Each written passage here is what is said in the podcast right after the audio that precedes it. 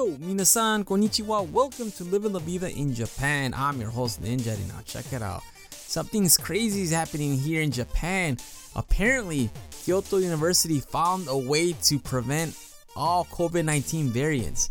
So, I don't know how on earth they discovered this, but apparently, alpacas are the ones that are responsible that have antibiotics in their system that can help us combat COVID 19.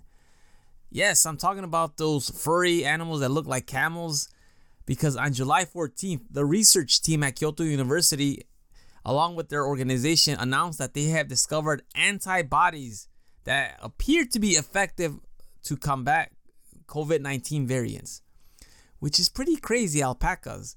Who would have thought, right?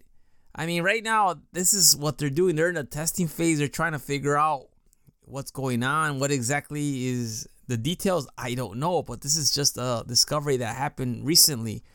And like I said, this can't be proven yet because it takes a lot of time to, you know, test this out before you could actually send it to the public. So from the research, the results, they found that six types of antibodies from the alpacas can combat coronavirus.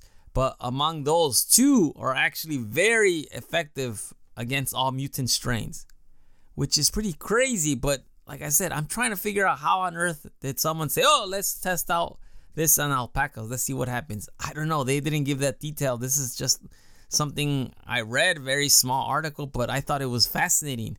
What do you think about this? Please shoot me an email at goninjadad at gmail.com. I'm curious to know. I mean, how long has it been? I mean, I've been wearing a mask for like two years now. I mean, and it hasn't gotten any easier. I mean, the numbers keep going up and down, up and down especially here in Japan. I mean, they've been going slightly on the upper end, but like I said, I don't know. Hopefully, one day we could finally defeat this COVID 19 and get back to normal. I mean, like, I'll give you an example. Over the weekend, we wanted to go, you know, to this festival that's going on, but when we were driving there, it actually looked like a sardine can. There were like ants walking around, so many people, and I was like, you know what? It's not a good idea. And, and besides, there was not even parking, so we just ended up going to the beach, which I think was the better of the two options because we all had fun, not many people, and you know we got to enjoy the sun and get in the water. But you know, I, I told my wife, "Do you remember those days, good old days, when we could just go out anywhere and not have to worry about things like this? We didn't even have to wear a mask. I don't know. Hopefully, we'll get back to normal." Anyhow, that is all for today. Thank you for listening. I will talk to you later. Hasta luego. Matane.